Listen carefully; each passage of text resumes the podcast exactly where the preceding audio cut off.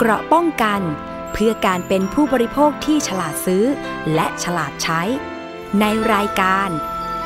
ภูมิคุ้มกัน สวัสดีค่ะ คุณผู้ฟังต้อนรับเข้าสู่รายการภูมิคุ้มกันรายการเพื่อผู้บริโภคค่ะ วันนี้พบกับดิฉัน อภิคณาบุราริศนะคะ อยู่เป็นเพื่อนกันนะคะ รวมไปถึงรวบรวมเรื่องราวต่างๆ มาบอกเล่าเช่นเคยนะคะ โดยเฉพาะเรื่องเตือนภัยออนไลน์นะคะ นอกจากนี้นะล่าสุดเนี่ยได้ข้อมูลจากทางรายการ The Exit นะคะเขามีการลงพื้นที่ไปตรวจสอบการลักลอบ ใช้สารเร่งเนื้อแดงในวัว ที่เป็นประเด็นมาในครั้งนี้เนี่ยเพราะว่ากรมปศุสัตว์ของทางเวียดนามค่ะ มีการออกหนังสือนะคะถึงกรมปศุสัตว์ไทยว่า ให้ระงับการนำเข้าโคขุนจากไทยนะคะตั้งแต่ปลายเดือนพฤศจิกายนปีที่แล้ว เพราะว่าพบสารเร่งเนื้อแดงนะคะในวัวมีชีวิตเกินค่ามาตรฐานถึง 130 เท่า ทางทีมข่าวก็เลยลงพื้นที่ไปตรวจสอบเรื่องนี้ แล้วก็พบข้อมูลแล้วก็สาเหตุสำคัญที่ทำให้เกษตรกรไทย ต้องลักลอบใช้สารชนิดนี้ว่าอย่างนั้นนะคะ มาจากความต้องการของพ่อค้าคนกลาง และปัจจุบันยังคงมีการลักลอบ ซื้อขายทั้งหน้าฟาร์ม และออนไลน์นะคะดิฉันไปดูข้อมูลในออนไลน์ค่ะ ปรากฏว่าโอ้โหมันมีข้อความขายนะคะ แล้วก็โพสต์เกี่ยวกับสารเร่งเนื้อแดง บอกว่าเป็นขนมนะคะขนมวัวคุณผู้สื่อข่าวของเรานะคะ น้องนูของเราลงพื้นที่ไปตรวจสอบ แล้วก็ไปสอบถามเกษตรกร ตอนนี้เนี่ยพุ่งเป้าไปที่พ่อค้าคนกลาง ว่าเป็นใครนะคะ ซื้อมาจากแหล่งไหนกันแน่ เรื่องนี้นะคะสารดังกล่าวเนี่ยมันจะมีลักษณะผงสีขาวนะคะแล้วก็บรรจุในกระสอบ ถูกระบุว่าเป็นสารซันบูทามอนนะคะในในทางการแพทย์เนี่ยใช้รักษาผู้ป่วยระบบทางเดินหายใจ แต่สำหรับเกษตรกรผู้เลี้ยงโคขุนนะคะสารชนิดนี้ถูกนำมาผสมกับฟางข้าว หรืออาหารสด เพื่อเร่งการเติบโตของกล้ามเนื้อ และเพื่อให้เนื้อวัวเนี่ยไม่มีไขมันนะคะ ตามความต้องการของตลาด มีเกษตรกรคนหนึ่งค่ะเขาก็เปิดเผยนะคะว่าใช้สารเร่งเนื้อแดงมากว่า 2 ปีแล้ว เริ่มจากมีคนติดต่อขายถึงหน้าฟาร์ม ในราคากระสอบละ3ถึง4,000 บาทนะคะ คุณผู้ฟังก็ไม่ถูกแพงเหมือนกันทีนี้ The Exit เนี่ยก็พบข้อมูลว่าการซื้อขายสารซันบูทามอนเนี่ย ในสื่อออนไลน์อย่างเปิดเผยด้วย ใช้ชื่อเรียกว่าขนมวัว มีทั้งน้ำและผง กิโลกรัมตั้งแต่หลักร้อย ไปถึงหลักพันต้นๆนะคะ บางเพจก็มีผู้ติดตามสูงถึงหลักหมื่นคน ระบุว่าเรื่องของการผสมขนขนมวัวเนี่ยมีคนเข้าไปพูดคุยมากถึง 400 ข้อความว่าอย่างนั้น แสดงว่าก็มีคนให้ความสนใจเหมือนกันนะ โดยเฉพาะเกษตรกร การลักลอบใช้สารซันบูทามอน เป็นสารตั้งต้นเพื่อเร่งเนื้อแดงกำลังมีผลต่อการส่งออกโคขุนในไทยนะคะที่จะไปเวียดนาม เรื่องนี้ผู้สื่อข่าวก็ไปถามสมาชิกสมาคม สัตวบาล แห่งประเทศไทย ก็บอกนะคะว่ากรมปศุสัตว์เวียดนามเนี่ยระงับการนำเข้าโคขุนจากไทย ตั้งแต่ปลายเดือนพฤศจิกาที่ผ่านมา หลังพบสารเร่งเนื้อแดงจากโคขุนไทยสูงเกินค่ามาตรฐานกว่า 130 เท่า พร้อมเรียกร้องให้ไทย เร่งแก้ไขเรื่องนี้โดยด่วนนะคะ เพราะว่าตอนนี้กระทบต่อการส่งออกเกษตรกรที่เลี้ยงโคขุน รวมไปถึงกระทบผู้บริโภคด้วยนะคะ ปฏิบัติการตรวจสอบ จับสารเร่งเนื้อแดงนะคะ เริ่มขึ้นหลังจากนั้น เดือนมกราคมนะคะ มีการจับกลุ่มผู้ลักลอบขายสารซันบูทามอนในออนไลน์ ได้ที่จังหวัดเพชรบุรี และก็ศรีสะเกดด้วยค่ะ ล่าสุดนะคะ ช่วงวันที่ 26 มกราคมที่ผ่านมานะคะเข้าตรวจสอบโรงงานผลิตอาหารโคขุนจังหวัดสุโขทัย ตามเบาะแส พบไม่มีใบอนุญาตผลิตอาหารสัตว์ เจ้าหน้าที่ก็มีการตรวจยึดอายัดอาหารโคขุนไว้นะคะ รวมทั้งวัตถุดิบในการผลิตอาหารสัตว์ พร้อมเก็บตัวอย่างไว้ด้วย 6 ตัวอย่าง ส่งตรวจหาสารเร่งเนื้อแดงด้วยค่ะ ของที่ถูกอายัดนะคะ มีลักษณะเป็นผงสีขาว แต่ผลการพิสูจน์ไม่พบสารเร่งเนื้อแดง เจ้าหน้าที่ก็คาดนะคะว่า อาจมีการขายในรูปแบบเคมีผง เบื้องต้นนะคะมีการแจ้งความนะคะข้อหาผลิตเพื่อขายอาหารโดยไม่ได้รับอนุญาต มีโทษจำคุกไม่เกิน 3 ปี ปรับไม่เกิน 60,000 บาท หรือทั้งจำทั้งปรับ ส่วนอีกข้อหาหนึ่งนะคะ คือมีอาหารสัตว์ที่ต้องขึ้นทะเบียน แต่ไม่ได้ขึ้นทะเบียน มาตรการปราบปรามสารเร่งเนื้อแดงที่เดินหน้ามาเกือบ 3 เดือนนะคะ ตั้งแต่เวียดนามประกาศหยุดนำเข้าโคขุนไทย ทางรองอธิบดีกรมปศุสัตว์ก็คาดค่ะว่าจะสามารถกลับมาส่งออกโคขุนให้เวียดนามได้ทันในช่วงปลายเดือนกุมภาพันธ์นี้ นอกจากนี้นะคะทางกรมปศุสัตว์ระบุว่า ตัวเลขการส่งออกโคเนื้อไทยไปเวียดนามปี 2564 มีจำนวนประมาณ 84,919 ตัว มูลค่าส่งออกก็ประมาณ 1,000 ล้านบาท มาดูปีถัดมานะคะปี 2565 ระหว่างเดือนมกราคมถึงเมษายน ส่งออกเนื้อนะคะ 26,190 ตัว มูลค่าการส่งออกก็คือ 561 ล้านบาท ปัจจุบันเวียดนามออกระเบียบการใช้สารต้องห้ามปนเปื้อนในอาหารสัตว์ และตัวสัตว์ทั้งหมด 22 ชนิด แยกออกเป็นสารเร่งเนื้อแดง 12 ชนิด และสารที่เกี่ยวข้องกับยาฆ่ามาแมลงฆ่าหญ้าจำนวน 10 ชนิด ซึ่งหากเวียดนามกลับมานะคะนำเข้าโคขุนจากประเทศไทยเนี่ยก็จะมีการตรวจสอบอย่างเข้มข้นกันนะคะ เพราะว่าเขาก็กลัวว่าบริโภคไปแล้ว ก็จะเป็นพิษเป็นภัยต่อผู้บริโภคนี่แหละค่ะ ทีนี้สารเร่งเนื้อแดงที่เราควรต้องระวัง และถ้าเกิดว่าเรารับประทานเข้าไปแล้วนะคะ สมมุติเราซื้อเนื้อวัว เนื้อโคขุนมากิน ที่มีสารดังกล่าวเนี่ยจะกระทบอะไรบ้าง มีข้อมูลนะคะจากศูนย์วิจัยและพัฒนาการสัตวแพทย์ภาคเหนือตอนล่างนะคะ บอกค่ะว่า ข้อเสียและอันตรายของการใช้สารเร่งเนื้อแดง ก่อให้เกิดผลข้างเคียงต่อตัวสัตว์ทำให้สัตว์เกิดอาการหัวใจเต้นเร็วขึ้นนะคะ ในสัตว์บางชนิดอาจพบการตายของกล้ามเนื้อหัวใจ นอกจากนี้การสร้างความร้อนในตัวสัตว์ที่เพิ่มขึ้น มีผลทำให้สัตว์ทนต่อความร้อนได้ลดน้อยลง และอาจเกิดภาวะเครียดจากความร้อนได้สำหรับในคนนะคะ ผลข้างเคียงก็คือทำให้กล้ามเนื้อโครงร่างสั่นกระตุก ขนลุก หัวใจเต้นเร็วปวดศีรษะ ถ้าหากได้รับในปริมาณสูง จะมีอาการคลื่นไส้อาเจียน นอกจากนี้พบว่าการได้รับสารซันบูตามอนนะคะ ในการรักษาโดยการกิน ในขนาดปริมาณ 0.2 ถึง 8.8 มิลลิกรัม ของน้ำหนักตัวในผู้ป่วย 78 ราย ที่เป็นเด็กอายุ 2-8 ปีนะคะ พบว่าซันบูตามอนที่กินเข้าไป ทำให้เกิดความเป็นพิษได้นะคะหัวใจเต้นเร็วกว่าปกติ มีน้ำตาลในโลหิตสูงกว่าปกติ เกิดอาการกระวนกระวายอาเจียน และค่าของโพแทสเซียมในกระแสเลือดมีระดับต่ำมีรายงานนะคะตั้งแต่ปี 2533 ในประเทศสเปน ประชาชนจำนวน 135 คน ที่บริโภคตับโคที่มีสารเคลนบูเตอรอยนะคะตกค้าง เกิดอาการกล้ามเนื้อสั่นกระตุกค่ะ หัวใจเต้นเร็วนะคะ บางคนมีอาการเป็นลม นอกจากนี้ยังพบอาการทางจิตประสาท อาการปวดหลัง หลังจากการบริโภคตับโคเข้าไปนะคะ อาการเนี่ยยังคงอยู่แบบนี้นะคะ ต่อเนื่องประมาณ 2-3 วัน นอกจากนี้ถ้าเกิดว่าเรารับประทานสารดังกล่าวสะสมไปเรื่อย ๆ ก็อาจจะเป็นมะเร็งได้เหมือนกัน อันนี้ก็เป็นข้อมูลเบื้องต้น นะคะ อันนี้แล้วก็เดี๋ยวเราจะมาติดตามเรื่องนี้อีกครั้งหนึ่งในรายการของสถานีประชาชนด้วยนะคะ ในเรื่องของการติดตามทางออกการปราบปรามเรื่องการใช้สารเร่งเนื้อแดงนะคะ เดี๋ยวติดตามสถานีประชาชนกันอีกครั้งหนึ่งเดี๋ยวเราเชิญกรมปศุสัตว์มาพูดคุยด้วยนะ ก็จะสะท้อนทั้งเสียงของคนที่เป็นอยู่ในฟาร์มหรือสมาคม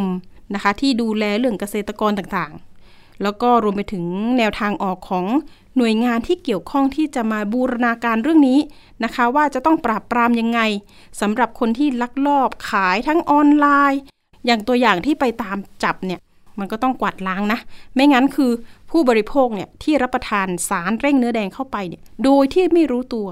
เกิดปัญหาแน่ในระยะยาวนะคะ สารพิษต่างๆ ก็จะสะสมในร่างกายของเรานะคะ อย่างที่อ่านไปให้ฟังนี่คือ เล่าไปให้ฟังนี่คือก็คือแบบมีทั้งเรื่องของหัวใจ กล้ามเนื้อต่างๆ แล้วก็รวมไปถึงโรคมะเร็งด้วยที่คนไทยเนี่ยกลัวจริง ๆ แล้วก็รักษาได้ยากนะคะ ต่อไปเรื่องนี้กันหน่อยเรื่องนี้นะคะ ดิฉันก็เคยเตือนภัยนะคะ เรื่องการลงทุนเล่นขุดเหมืองบิตคอยต่างๆบิตคอยก็คือสกุลเงินดิจิตอลอย่างหนึ่ง ไม่ใช่เพิ่งเกิดปัญหา เรื่องนี้นะคะ ตามมาตั้งแต่ปี 2562 63นะคะรวมไปถึงปีล่าสุดนี้ ปรากฏว่าคดีเรื่องของการหลอกเล่นบิตคอยศาลได้ตัดสินแล้วค่ะคุณผู้ฟังเรื่องนี้นะคะ จะเล่าให้ฟังว่า ปีประมาณสัก 2563 มีกลุ่มผู้เสียหายนะคะหลายสิบคน ออกมาร้องเรียนต่อสื่อมวลชนนะว่า ถูกบริษัทธราดลจัดตั้งกลุ่มไลน์ขึ้นมา แล้วก็เชิญชวนให้บุคคลทั่วไปนี่แหละค่ะ ร่วมลงทุนเกี่ยวกับเงินดิจิตอล สกุลเงินบิตคอย โดยมีการโฆษณาชวนเชื่อผ่านสื่อสังคมออนไลน์ต่างๆ ว่าการลงทุนบิตคอยจะได้ผลกำไรดีมากนะคะ สามารถลงทุนได้เลย โดยจะได้ผลตอบแทนเป็นดอกเบี้ย ตั้งแต่ 2.3%ถึง 3.5%ต่อวันด้วยค่ะคุณผู้ฟัง เป็นเวลา 30-65 วัน แล้วแต่แพ็กเกจการลงทุน มีการนำยอดเงินบิตคอยของนายธราดล ที่เคยลงทุน 1 0 0 0 0แบาท แต่ไม่ได้กำไร แต่ทีนี้เนี่ยเรื่องของความเสียหาย โอ้หลาย 10 ล้านบาท ทีนี้นะคะ เว็บไซต์ยังมีการเตือนเกี่ยวกับการหลอกลงทุน เงินสกุลดังกล่าวบริษัทมีอยู่ชัดเจนนะคะ มีการจัดสัมมนาด้วยนะคะที่ผ่านมา มีการจัดสัมมนาต่างๆ มีการบรรยายให้ความรู้เรื่องของการลงทุน เกี่ยวกับสกุลเงินบิตคอยแล้วก็ มีโครงการที่ดูน่าเชื่อถือทำให้ผู้เสียหายเนี่ยแหละค่ะ เชื่อและร่วมลงทุนกว่า 2,000 คนทั่วประเทศ โดยผู้เสียหายแยกกันแจ้งความไว้หลายพื้นที่นะคะ หลังรู้ว่าโอนเงินไปแล้ว แล้วก็ไม่ได้ผลกำไรอย่างที่ทางบริษัทกล่าวอ้างค่ะ ก็เกิดความเสียหายขึ้นมา ทีนี้ตัวแทนผู้เสียหายก็มีการไปร้องต่อศาลแล้วนะคะ หลายปีที่ผ่านมาที่เราโอ้เงียบไปนะเรื่องนี้ แต่ล่าสุดได้รับการประสานกลับมาว่า มีการฟ้องร้องแล้วก็ศาลพิพากษาสำหรับคนที่เป็นเจ้าของบริษัทดังกล่าวแล้วนะคะว่า มีโทษจำคุก 20 ปีค่ะคุณผู้ฟัง เป็นคดีตัวอย่างเหมือนกันเนาะเพราะว่าตอนนี้เรื่องของการลงทุนสกุลเงินต่างๆ เนี่ย เอ๊ะมันมีอยู่จริงไหมนะคะ แล้วก็เงินไปอยู่ที่ไหน เดี๋ยวเรามีสายของ พี่ทนายนะคะ พี่ทนายวันิดาแท้กวยนะคะ เป็นทนายของโจทย์ทั้ง 15 คน หรือว่าทนายของผู้เสียหายมาเล่าให้ฟังว่า ตอนนี้คดีดังกล่าว คืบหน้าไปอย่างไรบ้างนะคะ สวัสดีค่ะ คุณทนายคะค่ะสวัสดีค่ะพี่ทนายเล่าให้ฟังหน่อยล่าสุดเลยศาลนะคะศาลที่ไหนอย่างไรตัดสินว่าอย่างไรบ้างคะ คดีนี้ค่ะ หลังจากที่เรา ฝ่ายของผู้เสียหายได้ไปแจ้งความร้องทุกข์ต่อสถานีตำรวจนครบาลวังทองหลางแล้ว มันไม่คืบหน้านะคะ ก็ทำให้โจทย์ทั้ง 15 คนเนี่ย ได้รับความเสียหาย ก็ให้ทนายความบริดาแท้กล้วยได้เข้าไปดำเนินการฟ้องร้องคดีต่อบริษัทจำเลย คือบริษัทจำเลยที่หนึ่งคือบริษัทธราดลโฮดดิ้งจำกัดกับพวกทั้งหมดห้าคนนะคะอืมเออและตอนนี้มีคำพิพากษานะคะ คดีอยู่ที่ศาลฎีศาลอาญา รัชดาพิเศษกค่ะ ตอนนี้มีคำพิพากษาแล้วนะคะ ให้จำคุกจำเลยที่สองถึงที่สี่คนละยี่สิบปีเลยนะคะค่ะโทษฐานการช่อโกงประชาชน และความผิดเรื่องของการกู้ยืมเงินโดยการหลอกลวง และความผิดต่อคอมพิวเตอร์ การกระทำความผิดต่อคอมพิวเตอร์ด้วยนะคะอืมก็ถือว่าเป็น เอ่อ เป็นวิทยาทานที่ดีสำหรับผู้เสียหายทั่วไปที่มีการแจ้งความร้องทุกข์และนะคะ และผู้เสียหายที่กำลังจะตกเป็นผู้เสียหายที่ยังไม่ได้มีการแจ้งความร้องทุกข์ก็สามารถที่จะแจ้งความร้องทุกข์ได้ เพราะคดีนี้อายุความเกินกว่าห้าปี ค่ะ ดังนั้นผู้เสียหายที่คิดว่าเป็นผู้เสียหายสามารถดำเนินการฟ้องร้องได้นะคะ ค่ะ พี่ทนายคะเล่าถึงวิธีการ กระบวนการนำเงินไปลงทุนอ๋อวิธีการนิดนึง เป็นยังไงบ้างคะ มันต้องมีค่ะวิธีแบบเอะโอนไปค่ะโอนไปให้ใครก่อนอะไรเงี้ยค่ะ ขั้นตอนของการเอ่อหลอกให้โอนเงินเนี่ย เป็นเรื่องของมีบริษัทบริษัทหนึ่งตั้งเป็นบริษัทที่จะรับนะคะ รับว่าตัวเองเนี่ยสามารถมีเหมืองบิตคอยสามารถลงทุนเรื่องบิตคอยได้กำไรวันละสามบาทห้าสิบตังค์เท่ากับต่อเดือนได้ถึง สามร้อยห้าสิบบาท ลงทุนหนึ่งร้อยนะคะ ได้สามร้อยห้าสิบบาท มันเป็นไปไม่ได้อยู่แล้วนะคะ แต่ผู้เสียหายก็โดนหลอก หลอกในที่นี้เขาเขาใช้บริษัทมาหลอกว่าเป็นบริษัทที่มั่นคงนะคะค่ะโดยมีบริษัทเป็นบริษัททลาดลโฮดดิ้งมาหลอกว่าสามารถนำเอานะคะ เงินของท่านนะคะ มาเข้ากับบริษัทแล้ว แล้วบริษัทสามารถที่จะทำเงินได้ แล้วก็เหมือนแบ่งผลกำไรให้ โดยบริษัทมีเหมืองบิตคอยที่มั่นคง ดังนั้นไม่ต้องห่วง เพราะมีอ๋อก็มีการรับรองนะคะ ชื่อค่ะธราดล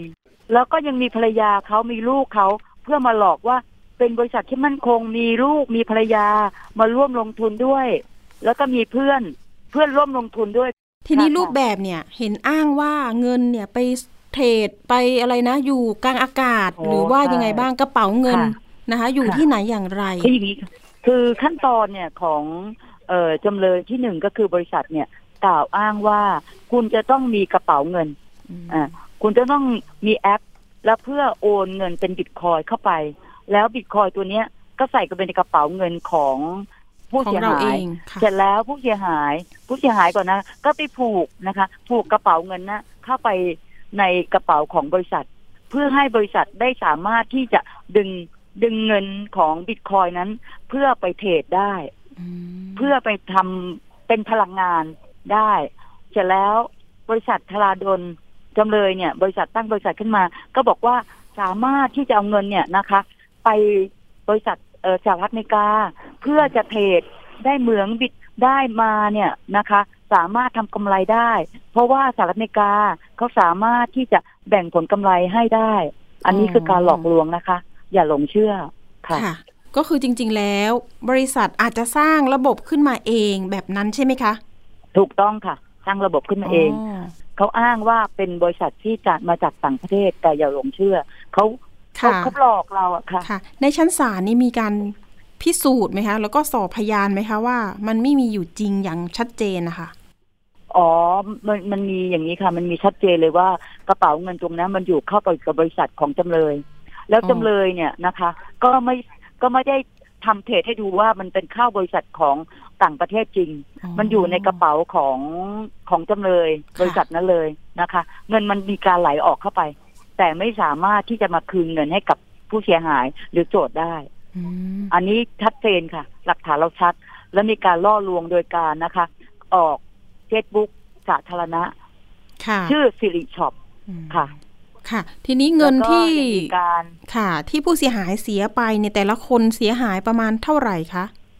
คนหนึ่งถ้านับตรงตรงโจทย์ตรงนี้สิบห้าคนนะคะ นับจำนวนยอดจริงๆสิบเอ็ดล้านกว่าโอ้โหสิบเอ็ดล้านเจ็ดแสน อันนี้คือสิบห้าคนเหรอคะสิบห้าคนเท่านั้นสิบเองห้านะคคะนนะคะ แต่ทีนี้เอ่อบางเห็นคนบอกว่าตามบางคนข่าวก็มีหลักพันคนทั่วประเทศใช่ไหมคะ อ๋อ หลักพันคนมีค่ะ มีการไปแจ้งความร้องทุกข์อืมต่อแต่ละสสอนอสถานีตำรวจ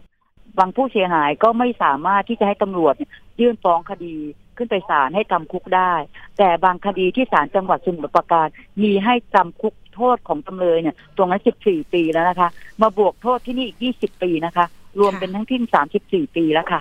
ของจำเลยที่สองนะคะจำเลยที่สองที่ถูกตัดสินนี่ก็คือจำเลยที่สองที่สามที่สี่เลยใช่ไหมคะที่ตอนตอนนี้โดนตัดสินก็คือยี่สิบปีตอนเหรอคะนี้ใช่ค่ะอืมใช่ค่ะ คนละยี่สิบปีเลยค่ะ เพราะค่ะศาลมองศาลมองเชื่อได้ว่าโจทย์เนี่ยนะคะนำสืบว่ามีการร่วมกันทำเนี่ยศาลเชื่อค่ะศาลเชื่อว่าจำเลยทั้งห้าร่วมกันทำแต่เหตุผลว่าทำไมจำเลยที่ห้าเนี่ยศาลไม่ไม่ไม่คิดว่าเป็นร่วมกันทำเพราะว่าจำเลยที่ห้าเป็นบุตร อายุไม่ถึงยี่สิบปีศาลมองว่าจำเลยที่ห้าเนี่ยทำโดยการสั่งการของจำเลยที่สองซึ่งเป็นบิดาเนี่ยเขาทำตามคำสั่งของจำเลยที่สองจึงถือได้ว่าจำเลยที่ห้าไม่มีเจตนาร่วมกันช่อโกง แต่จำเลยที่สามที่สี่ซึ่งเป็นเพื่อนร่วมการการทำความผิดและเป็นภรรยาเนี่ย ถือว่ารับรู้การกระทำความผิดของจำเลยที่สอง จำเลยที่สองคือผู้ชายที่เข้ามาร่วมหลอกลวงประชาชนเนี่ยเขายอมรับสารภาพนะคะ ว่าเขาหลอกลวงประชาชนอืมเพื่อที่ให้เขาคนเดียวเนี่ย ติดคุกคนเดียวครั้งแรกเนี่ยนะคะ แต่ศาลเห็นว่าของเราเนี่ยมีหลักฐานมากกว่า คือเขาไม่ร่วมการกระทำความผิดโดย การลงเฟซบุ๊กว่า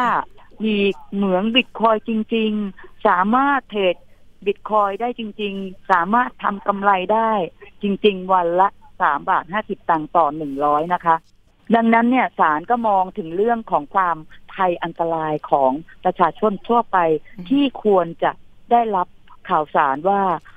หากได้รับข่าวสารหรือเรื่องการบิตคอยที่ให้กำไรผลสูงๆอย่าลงด้วยนะคะ เพราะเป็นการฉ้อโกงฉ้อโกงประชาชนนะคะ โดยการใช้ เป็นการกระทำความผิดทางคอมพิวเตอร์ด้วย เพราะว่าเขาลงข้อมูลข่าวสารไประบบคอมพิวเตอร์ ลงอินเทอร์เน็ต อันนี้มีความผิดด้วยนะคะค่ะ ก็คือค่ะผิดพรบคอมพิวเตอร์ด้วย ทีนี้มันจะเป็นลักษณะถูกต้องโทษโทษของข้อกฎหมายนี่คือต่างกรรมต่างวาระไหมอย่างเช่นหนึ่งช่อโกงประชาชนสองผิดพรกกู้ยืมเงินอาจจะเป็นแชร์ลูกโซ่หรือไม่ แล้วก็พรบคอมพิวเตอร์ใช่ค่ะอันนี้รวมใช่ๆแล้วค่ะก็คือถูกต้อง20 ปีในนั้นไหมคะ พี่ทนายคะ จริง ๆ แล้วเนี่ย จำเลยแต่ละคนติดคุกสามสิบห้าปีนะคะอืมต่างกรรมต่างวาระเนี่ยค่ะทั้งหมดเจ็ดกรรมเอ่อแล้วก็เรื่องของความผิดทั้งหมดเนี่ย พรบคอมพิวเตอร์เนี่ยคือหนักสุดคือห้าปีอ๋อนะคะ แต่โทษสูงสุดของคดีนี้คือยี่สิบปีศาลจึงลงได้แค่สิบปีค่ะ จริง ๆจำเลยแต่ละคนจำคุกสามสิบห้านะคะ เป็นเรื่องของความผิดเนี่ยเป็นความผิดสูงสุดจำคุกได้เพียงยี่สิบปีเท่านั้น ศาลจึงให้จำคุกเพียงยี่สิบปีของแต่ละคน แต่บังเอิญว่าจำเลยที่สองเนี่ยไปรับโทษจากผู้เสียหายรายอื่นนะคะ ที่กระทำความผิดแล้วจำคุก 14 ปีแล้วนะคะ แล้วทีนี้เรื่องทางแพ่คงดีล่ะนี้คะเรามีทีมทนายความค่ะทางแพ่งเนี่ย เราก็ต้องฟ้องเป็นคดีคุ้มครองผู้บริโภค แต่เราจะไม่ฟ้อง เพราะเราว่าถือว่าคดียังไม่ถึงที่สุดของชั้นฎีกาตอนให้นี้ถึงที่สุดก่อนเราถึงค่ะฟ้องแพ่ง ตอนนี้ทางจำเลยอุทธรณ์ไหมคะ จำเลยคิดว่ามีจำเลยที่สามที่สี่เนี่ยเขาคงจะอุทธรณ์นะคะสามสี่ค่ะ เคสนี้เรามีทีมทนายความประมาณห้าคนนะคะ ค่ะสามสี่อุทธรณ์ก็คือที่ร่จะวมเป็นกันทำจะเป็นสิทธิ์ของจำเลยเนาะแต่จำเลยที่สองล่ะคะ หมายถึงว่าไม่ได้อุทธรณ์จำเลยที่หรคะสองใช่ค่ะจำเลยที่สองไม่อุทธรณ์ค่ะอืมเพราะว่าเขารับสารภาพจากคดีอื่นมาแล้วนะคะอ๋อจำเลยที่สองก็คือเป็นค่ะเจ้าของบริษัทโดยตรงเลย ถูกไหมคะใช่ค่ะ เป็นกรรมการผู้มีอำนาจอ๋อ ค่ะ ทีนี้เขาจะมีเงินค่ะมาคืนผู้เสียหายไหมคะเนี่ย ตอนนี้กำลังต่อรองกันอยู่ค่ะกับจำเลยที่สามต่อรองอยู่รแล้วเขาใช่ค่ะกำลังต่อรองกันอยู่ค่ะ อืมแล้วเขาเสนอเงื่อนไขค่ะมายังไม่เป็นที่พอใจอืมของโจแต่ทย์ดูแล้วเขาน่าจะมีทรัพย์สินอยู่ใช่ไหมคะ คิดว่าคิดใช่ว่าค่ะอย่างนั้น และมีการยังยึดทรัพย์ไหมคะ คดีนี้ ยังไม่ถึงขั้นตอนยึดทรัพย์ค่ะ เพราะว่าคดีนี้เนี่ย เราไปสืบทรัพย์แล้วเนี่ยอ๋อทรัพย์ยังเขาเรียกว่ายังไม่การฟ้องแพ่ง เราฟ้องเออคค่ะดีอาญาก่อนนะคะ ก็คือเรื่องนี้ค่ะไม่ได้เป็นแล้วให้คดีลักษณะว่าไปหาปปงอันนี้ไม่ไม่ใช่แบบนั้นเนาะฝั่งของผู้เสียหายเคยแจ้งความร้องทุกข์อืมไปยังสถานีตำรวจแล้วเนี่ย สถานีตำรวจยังไม่ทำอะไรให้ไงคะอืมเมื่อปีหกสามเนาะค่ะ ค่ะ มันก็เลยกลายเป็นว่าฝั่งโจทย์ก็มาจ้างทนายความฟ้องเองอืมแล้วฝั่งเราทนายความซึ่งมีทีมทนายความห้าคนก็ร่วมกัน ปรึกษาหารือดีมทีมเพื่อจะมาทำคดีให้ประสบความสำเร็จได้ค่ะอืมก็คือเรื่องนี้นี่ก็อยากเตือนค่ะภัยว่าเรื่องการลงทุนในลักษณะขุดเหมืองบิตคอยน์ดูแล้วใช่ไม่มีค่ะอยู่ถูกจต้ริองงอย่างนั้นใช่ไหมคะ ค่ะ ใช่ถูกต้องเลยค่ะ ต้องบอกว่าต้องขอให้ประชาชนเนี่ยนะคะ รับรู้ข้อมูลข่าวสารถึงการหลอกลวงของประชาชน พึงระวังว่าอะไรที่กำไรสูงเนี่ย มันไม่มีอยู่จริงนะคะค่ะ อะไรที่หากว่าต้นทุนต่ำมาก แต่ได้ผลสูงมาก ตรงนี้แล้วยิ่งขุดเหมืองบิตคอยน์มันไม่มีอยู่จริงหรอกค่ะอืมบิตคอยน์ไม่สามารถขุดได้นะคะค่ะค่ะ แล้วคนที่มีคอมพิวเตอร์เยอะๆ แล้วแบบนั่งเฝ้าทั้งวันทั้งคืนอันนั้นคือเตรงเนี้ยเราเราเองเนี่ย เราเข้าใจว่านะคะ ทางฝ่ายดิฉันเองอะเข้าใจว่าตรงเนี้ยในระยะแรกเนี่ยเป็นเรื่องของการ เปลี่ยนผ่านของการแลกเปลี่ยนเงินตราสกุลของบิตคอยเนี่ย มันต้องอาศัยพลังงาน เขาอาจจะให้เรียกค่าตอบแทน อันนี้เป็นเรื่องของอีกประเด็นหนึ่งนะคะ ไม่เหมือนกับการหลอกลวงประชาชนเรื่องบิตคอยแต่อันนี้เป็นเรื่องของพลังงานที่มีการเปลี่ยน แต่คิดว่าเรื่องนี้นะคะ ก็ขอให้ประชาชนพึงระวังในเรื่องของการหลอกลวงเช่นกันนะคะ ค่ะ แล้วเรื่องการเพราะมันค่ะที่จะไปเล่นบิตคอยหรือสกุลเงินต่างๆ การลงทุนพวกนี้จริง ๆ แล้วมันจะต้องมีทางกรตรับรองไหมคะมันก็ต้องรับรองนะคะ ถ้าไม่รับรองก็แนะนำไม่อย่าไปเล่นเลยอืมแล้วตรงนี้เป็นความเสี่ยงนะคะ ที่ค่ะประชาชนทั่วไปพึงระวังนะคะค่ะอยากให้ประชาชนทั่วไปรับรู้ข่าวสารกับกรตด้วยค่ะอย่าทำอะไรโดยคิดว่าตัวเองเนี่ยนะคะ เป็นผู้เชี่ยวชาญค่ะผู้เชี่ยวชาญก็มีโอกาสพลาดได้อ๋อ คือจะลงทุนเรื่องสกุลเงินต่างๆ ต้องเช็คก่อนกับทางกรตเนาะท่านเนาะถูกต้องค่ะ ใช่ค่ะเอาลใช่ค่ะถูกต้องค่ะค่ะค่ะ วันนี้ขอบคุณพี่ทนายวนิดามาก ๆนะคะค่ะที่มาให้ข้อมูลค่ะแล้วก็เดี๋ยวเราอาจจะต้องติดตามค่ะเรื่องนี้ย้อนรอยกันอีกครั้งหนึ่งเนาะนะคะ เพื่อมาเตือค่ะนยิภันยดีกันค่ะค่ะ วันนี้ขอบคุณค่ะค่ะขอบคุณค่ะ ค่ะ สวัสดีค่ะค่ะสวัสดีค่ะ คุณวนิดาแท้กวยนะคะ ทนายของ ผู้เสียหาย ตอนนี้ในมือที่ยื่นฟ้องไปมี 15 คน จริง ๆ แล้วทั่วประเทศมีหลักพันคน ก็ต้องดูเลยค่ะว่า เอ๊ะใครที่จะได้เงินคืนบ้างนะ จริง ๆ การลงทุนแบบนี้เนี่ยสูญเงินเยอะเหมือนกันนะ แต่ละคนหลักแสน แต่ทีนี้ไม่ได้เงิน อย่างที่ดิฉันตามอยู่นะคะ ก็จะเป็นเรื่องของแชร์ forex เกี่ยวกับเอาเงินไปให้บริษัทแห่งหนึ่ง เทรดเงินนะคะ โดยที่เรานั่งอยู่เฉยๆ แล้วเอาเงินไปให้เขาเทรด ใครจะเอามาให้เราสบายๆเนาะเรื่องนี้ก็มีการไปร้องตำรวจไซเบอร์เหมือนกัน เพราะว่าตำรวจสออทหนึ่งทำคดีนี้อยู่นะคะ คดีของ GCT อันนี้ก็คือจะเป็นการเทรดเงินที่อยู่ไหนไม่รู้เงินนะคะ ตอนนี้เขาเอาเงินเราไปแล้วหลายร้อยล้านบาท มีกลุ่มผู้เสียหายประมาณสัก 15 คนไปแจ้งความสอทความเสียหายประมาณ 156 ล้านบาท โอ้โห คุณผู้ฟัง แล้วทีนี้ เห็นในระบบทางผู้เสียหายอ้างว่ามีนับ 20,000 รหัสนะคะแต่ว่าจำนวนคนเนี่ยเราไม่รู้ว่าลงทุนไปกี่พันคน ตอนนี้นะคะมีหมายจับเจ้าของบริษัทนั้นแล้ว เขาหนีไปต่างประเทศค่ะคุณผู้ฟัง เรื่องนี้จะตามยังไงต่อ เพราะว่าแต่ละคนสูญเงินนะคะ บางคน 2 ล้าน บางคน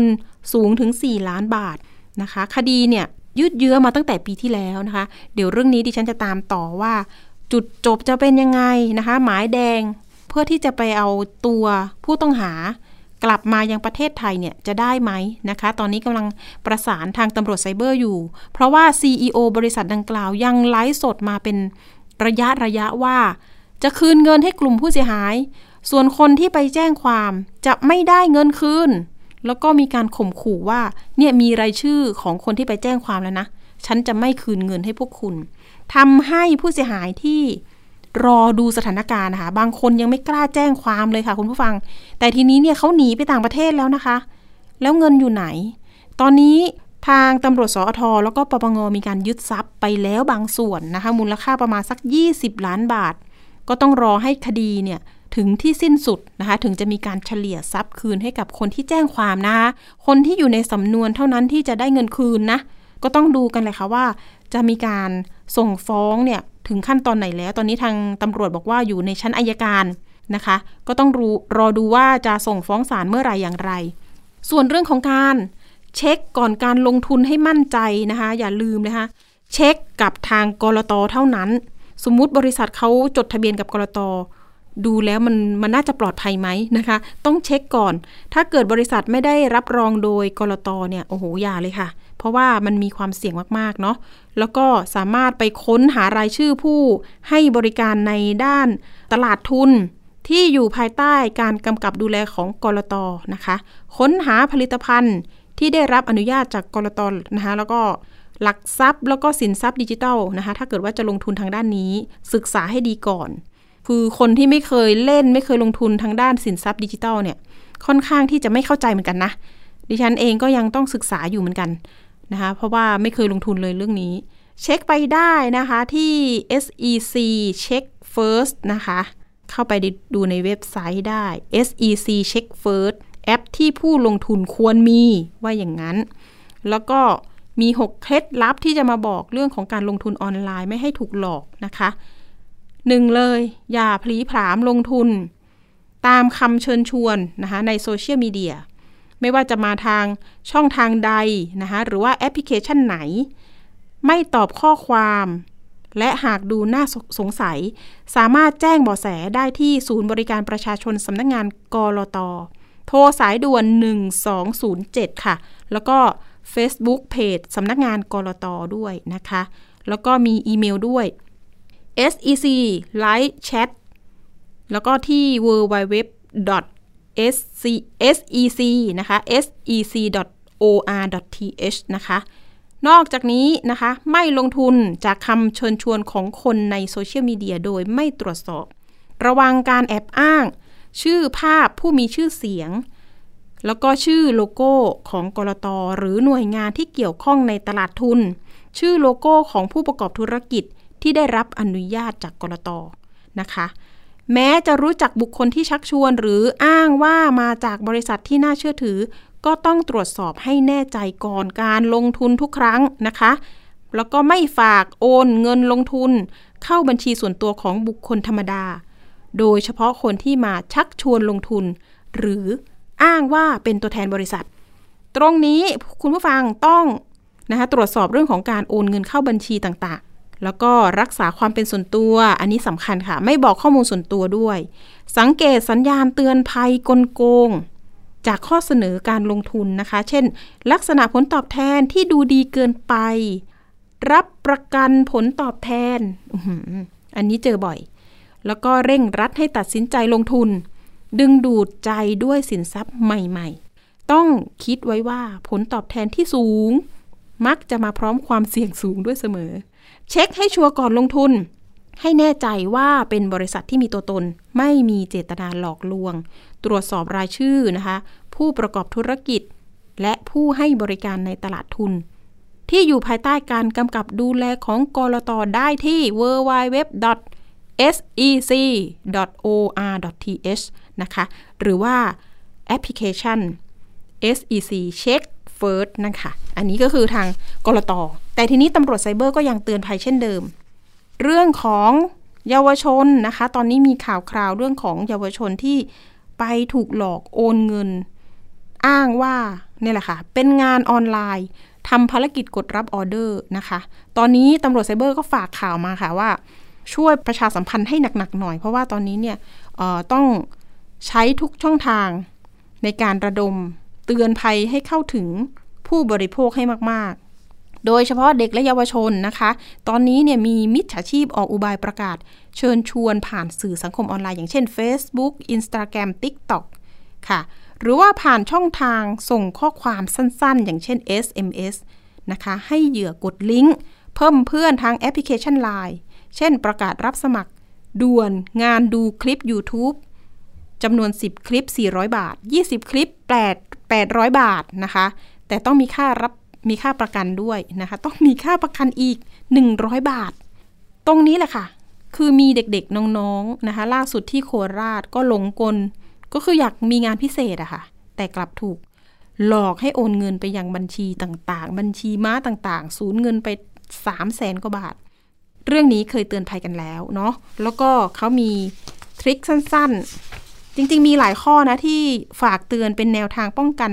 การถูกหลอกหารายได้จากการทำกิจกรรมผ่านสื่อสังคมออนไลน์ ก็คือเมื่อพบคำเชิญชวน ให้ทำงานออนไลน์ผ่านทางข้อความสั้น SMS หรือประกาศ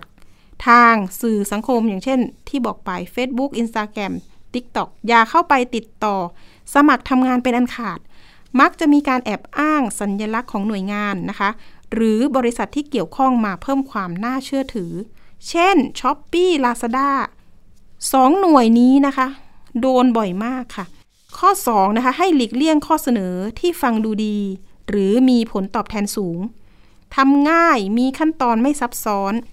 ข้อ 3 นะคะ หากต้องการจะทำงานจริง ๆ ให้ปรึกษาสายด่วนของตำรวจไซเบอร์ที่หมายเลข 1441 เพื่อปรึกษาว่างานดังกล่าวเป็นมิจฉาชีพหรือไม่ หากสมัครทำงานไปแล้ว พบว่ามีการติดต่อให้วางเงินมัดจำหรือว่า เงินลงทุน หรือสำรองเงินก่อนจะทำงานได้ ให้ฉุกคิดเลยค่ะ ให้เอะทันทีเลยนะคะว่ากำลังจะโดนมิจฉาชีพหลอก อย่าโอนเงินเด็ดขาดนะคะ โดยเฉพาะคือชื่อบุคคลนะคะ รับรองเลยค่ะว่าเป็นบัญชีมาแน่นอน แล้วก็ไม่โอนเงินผ่านบัญชีบุคคลธรรมดา และควรตรวจสอบเลขบัญชี หรือชื่อเจ้าของบัญชีก่อนโอนเงินทุกครั้งค่ะ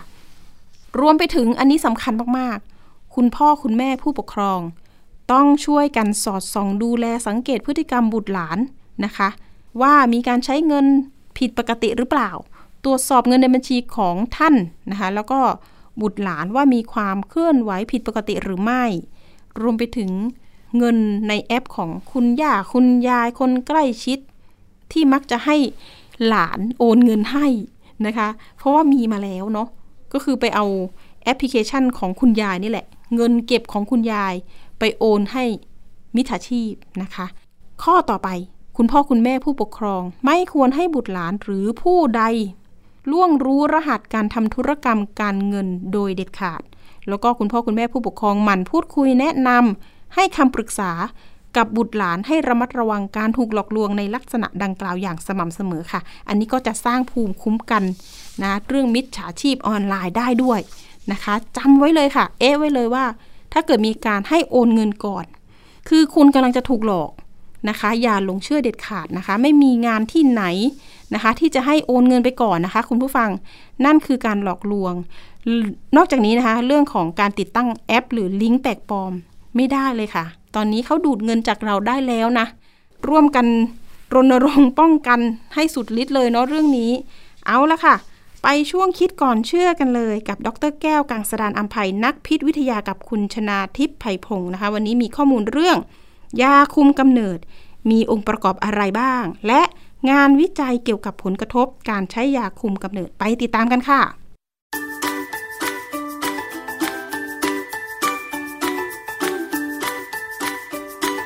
ช่วง คิดก่อนเชื่อ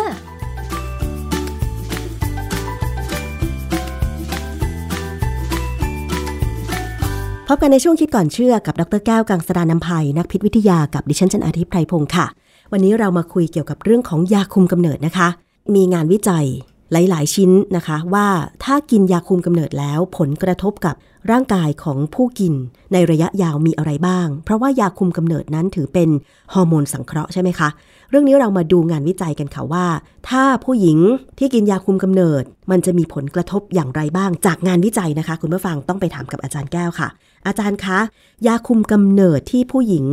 ใช้เพื่อคุมกำเนิดยับยั้งการมีลูก ในตอนที่ยังไม่พร้อมที่จะมีเนี่ยนะคะ อาจารย์ มันมีองค์ประกอบอะไรบ้างคะคือตัวยาเนี่ยจะเป็นฮอร์โมนอย่างน้อยสองชนิดนะ เป็นเอสโตรเจนกับโปรเจสเตอโรนซึ่งองค์ประกอบหลักเนี่ยผมจะไม่พูดนะว่าเขามีสัดส่วนยังไง เพราะเป็นหน้าที่ของทางหมอเขานะฮะเพียงแต่ว่าในเรื่องของเอสโตรเจนเนี่ยถ้ามีปริมาณมากๆ หรือการใช้มากๆเนี่ยมันเป็นสิ่งที่เพิ่มความเสี่ยงบางอย่าง คือในอเมริกาเนี่ย มีหน่วยงานหนึ่งชื่อ U.S. National Toxicology Program เนี่ยหน่วยงานนี้เขาจัดว่าเอสโตรเจนเนี่ยเป็นสารก่อมะเร็งที่มนุษย์ผลิตขึ้น เพราะฉะนั้นเนี่ยมันก็เลยดูว่าเออน่ากลัวนะ คือเอสโตรเจนในร่างกายมนุษย์ไม่ว่าหญิงหรือชายเนี่ยมันผิดสัดส่วนคือมันมากเกินไปเนี่ย มันก็จะ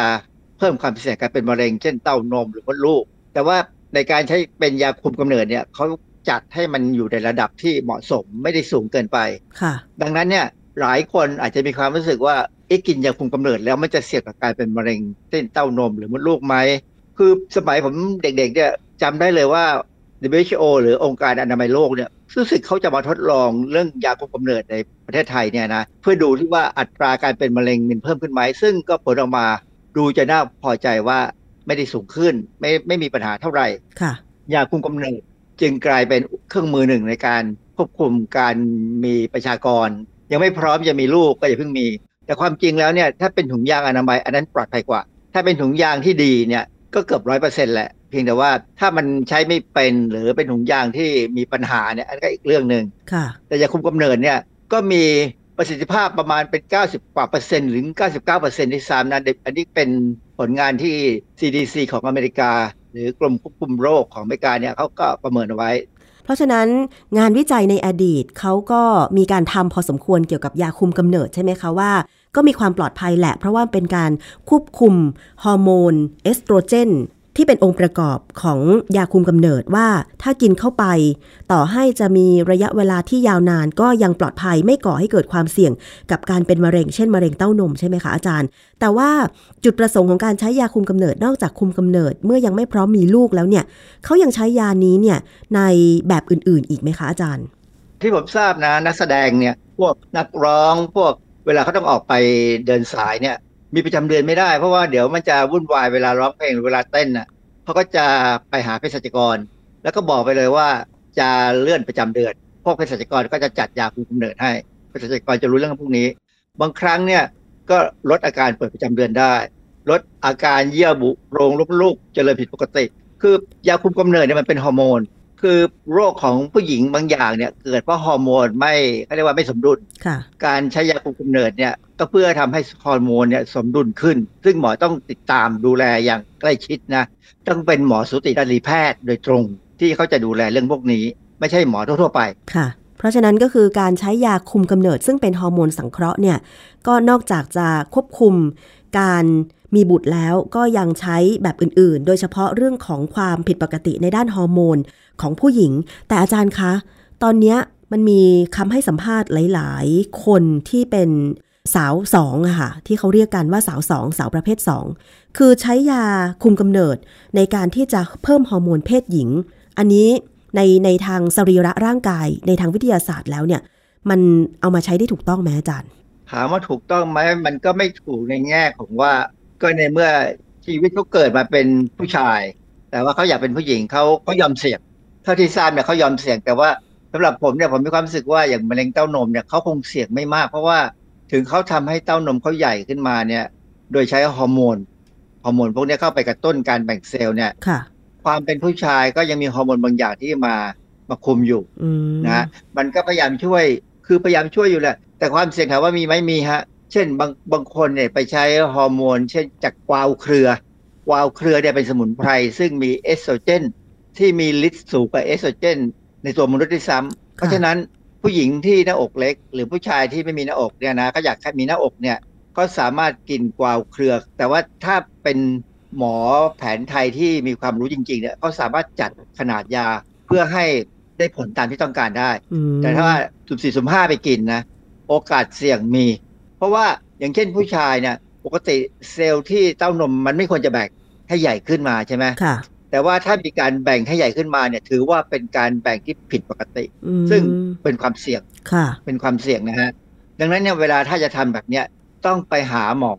ที่เป็นหมอผู้เชี่ยวชาญจริงค่ะๆนะขอให้ไปโรงพยาบาลใหญ่ ๆ เลย แต่ว่าถ้ามียิ่งถ้ามีเงินนะก็ไปโรงพยาบาลเอกชนที่มีชื่อเสียงค่ะอันนั้นเขาจะดูแลและความเสี่ยงจะไม่สูงมาก อาจารย์คะแล้วตอนนี้มันมีงานวิจัยอะไรไหมเกี่ยวกับเรื่องของผลกระทบ การกินยาคุมกำเนิดค่ะอาจารย์ มีครับ คือฝรั่งเขาก็กังวลอยู่ตลอดเวลาแหละ ต่อให้ผ่านมาสี่ห้าสิบปีแล้วก็ตามเนี่ยนะเออมีวารสาร New England Journal of Medicine ซึ่งเป็นวารสารการแพทย์ที่ขึ้นชื่อลือชานะ ในปี 2017 เนี่ยเขามีบทความที่แปลเป็นภาษาไทยว่าการคุมกำเนิดด้วยฮอร์โมน และความเสี่ยงของมะเร็งเต้านมเขากล่าวว่า การคุมกำเนิดด้วยฮอร์โมน สามารถเพิ่มความเสี่ยงต่อมะเร็งเต้านมเพียงเล็กน้อย การวิจัยเนี่ยเขาทำในเดนมาร์กค่ะเขาดูในผู้หญิงเดนมาร์ก1.8ล้านคนก็เกือบ2ล้านคนเนี่ยนะผู้หญิงที่อายุ15ถึง49ปี คือ49ปีนี่ก็เริ่มจะเข้าวัยทองอะนะซึ่งผู้หญิงพวกเนี้ยไม่มีอาการเป็นมะเร็งเต้านมหรือมะเร็งอื่นนะฮะแล้วก็ไม่ได้อยู่ในภาวะที่เขาเรียกว่า มีภาวะบุตรมีบุตรยาก ซึ่งต้องไปหาหมอค่ะคือภาวะพวกเนี้ยหมอจะต้องให้กินยา นักวิจัยเขาก็ติดตามผู้หญิงเกือบ2ล้านคนเนี่ยนานเกือบ11ปีค่ะพบว่าเกือบ2ล้านคนเนี่ยมีคนเป็นมะเร็งเต้านมประมาณ11,000คน เทียบกับผู้หญิงที่ไม่ได้ใช้ยาคุมกำเนิดเลย ความเสี่ยงเนี่ยเพิ่มขึ้นประมาณเป็น 1.2 เท่า ก็คือถ้าโดยเฉลี่ยง่ายๆก็คือประมาณ 20%ค่ะแล้วเขาก็พบว่าความเสี่ยงที่มันเพิ่มขึ้นเนี่ยเป็นเพราะว่ามันเป็นปัจจัยเรื่องอายุด้วย คือเราก็รู้ว่าถ้าอายุมากขึ้นเนี่ยความเสี่ยงก็จะเพิ่มขึ้นนะฮะ แต่ว่ามันมีอันหนึงที่น่าสนใจคือเขาบอกว่าถ้าเลิกกินนะมันกลับลงมาใกล้กับปกติได้ หมายถึงว่าฮอร์โมนปกติหรือว่าความเสี่ยงอยู่ในระดับปกติคะอาจารย์ ความเสี่ยงหลังจากเลิกกินยาคุมกำเนิดแล้วเนี่ย จะลงมาเท่ากับคนปกติทั่วๆไป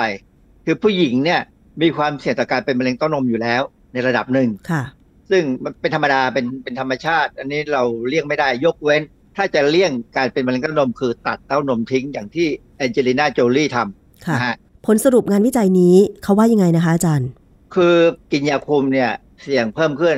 ไม่มาก แล้วถ้าเลิกกินเมื่อไหร่ก็กลับมาเท่ากับปกติ ที่งานวิจัยเขาสนใจผู้หญิงเดนมาร์กเนี่ยนะเหตุผลก็คือว่ามีบทความเก่าอยู่อยู่ในปี 2017 เนี่ยตีพิมพ์ในวารสาร BMC Cancer เป็นเรื่องผลของการตรวจมะเร็งเต้านมในเดนมาร์กหมายความว่าเขา screening หรือว่าเขาตรวจสอบแบบว่าผู้หญิงเดนมาร์กเนี่ยเสี่ยงเป็นมะเร็งไหมเขาพบว่าประมาณ ในต้นศตวรรษ 1940 ผู้หญิงเดนมาร์กเนี่ย แสนคนมีโอกาสเป็นมะเร็ง 69 คนค่ะ แล้วพอในปี 2016 เนี่ย แสนคนเพิ่มความเสี่ยงมาเป็น 145 คน แสดงว่าอืมความเสี่ยงการเป็นมะเร็งเต้านมมันเพิ่มขึ้นค่ะ อาจจะเป็นเพราะว่าอาหารการกิน อาจจะเป็นเพราะสิ่งแวดล้อมอะไรก็ตามเนี่ย ดังนั้นเนี่ยมันเลยมีการต้องทำวิจัยว่า แล้วถ้ากินยาคุมกำเนิดแล้ว จะเป็นเพิ่มความเสี่ยงมากไหมก็เพิ่มขึ้นเล็กน้อย แต่ว่าเราลดได้ถ้าเราไม่กิน อันนี้มันมาเกี่ยวกับตัวผม เพราะว่าพันยาผมเนี่ยตอนสมัยเราเจริญพันธุ์นะนะผมก็ไม่ได้เขากินยาคุมกำเนิดเขาใช้วิธีอื่น ใจมันก็ไม่สบายอะนะผมเรียนมาผมก็รู้ว่าไอ้เจ้าเอสโตรเจน เนี่ย มันถ้ามันมากหรือมันผิดปกติเนี่ย มันมันน่ากลัวพอสมควร แต่ว่าเด็กปัจจุบันนี้เขาไม่ค่อยกลัวนะ ที่น่าสนใจคือถ้าใครจะกินยาคุมกำเนิดเนี่ย ควรดูประวัติของครอบครัวเราว่า ย้อนขึ้นไปที่แม่ที่ยายย่าอะไรก็ตามเนี่ย มีความเสี่ยงกับการเป็นมะเร็งเต้านมไหมค่ะถ้ามีเนี่ยคุยกับหมอให้ดี อาจารย์คะแล้วมีงานวิจัยอื่นไหมที่ว่า นอกจากคนที่กินยาคุมกำเนิด จะมีความเสี่ยงขึ้นเล็กน้อย ต่อการเป็นมะเร็งเต้านม แล้วมะเร็งประเภทอื่นล่ะคะ มีความเสี่ยงด้วยไหมคะอาจารย์ เป็นเรื่องที่น่าสนใจนะ เป็นเรื่องที่ประหลาดดีว่า มีวารสาร Cancer Epidemiology and Biomarkers Prevention ของปี 2013 เนี่ยเขาตีพิมพ์บทความที่แปลเป็นภาษาไทยว่า การใช้ยาคุมกำเนิด และความเสี่ยงของมะเร็งเต้านม มะเร็งปากมดลูกลำไส้ใหญ่ และมะเร็งเยื่อบุโพรงมดลูกเนี่ยเขาพบว่าการคุมกำเนิดโดยใช้ยาเม็ดสามารถลดความเสี่ยงของบุคคลต่อมะเร็งรังไข่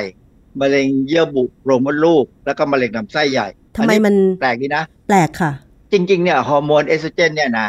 เป็นฮอร์โมนที่สำคัญต่อการแบ่งเซลล์ของร่างกายเราทุกส่วน แต่โดยทฤษฎีเนี่ยเขาเน้นที่เต้านมกับที่มดลูก เพราะว่าเป็นเป็นอวัยวะที่อยู่ภายใต้อิทธิพลของฮอร์โมนนี้โดยหลักเลย แต่จริงๆโดยทุกอวัยวะเนี่ยเซลล์ที่จะแบ่งเนี่ยเอสโตรเจนจะไปคุมได้นะฮะค่ะ เพราะฉะนั้นอาจารย์คะจากงานวิจัยที่ยกตัวอย่างมา จะมีอะไรให้คำแนะนำสำหรับผู้ที่ยังคงใช้ยาเม็ดคุมกำเนิดไหมคะอาจารย์ คือถ้าจำเป็นต้องใช้แล้วมันสะดวกต้องใช้เนี่ยนะ ก็ควรจะตรวจมะเร็งเต้านม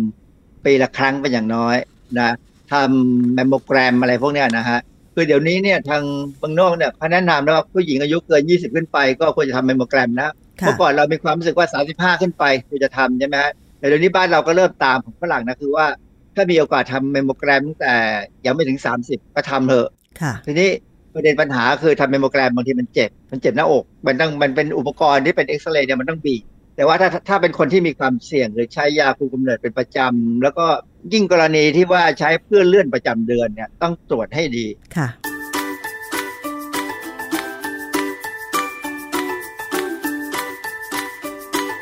ช่วงคิดก่อนเชื่อ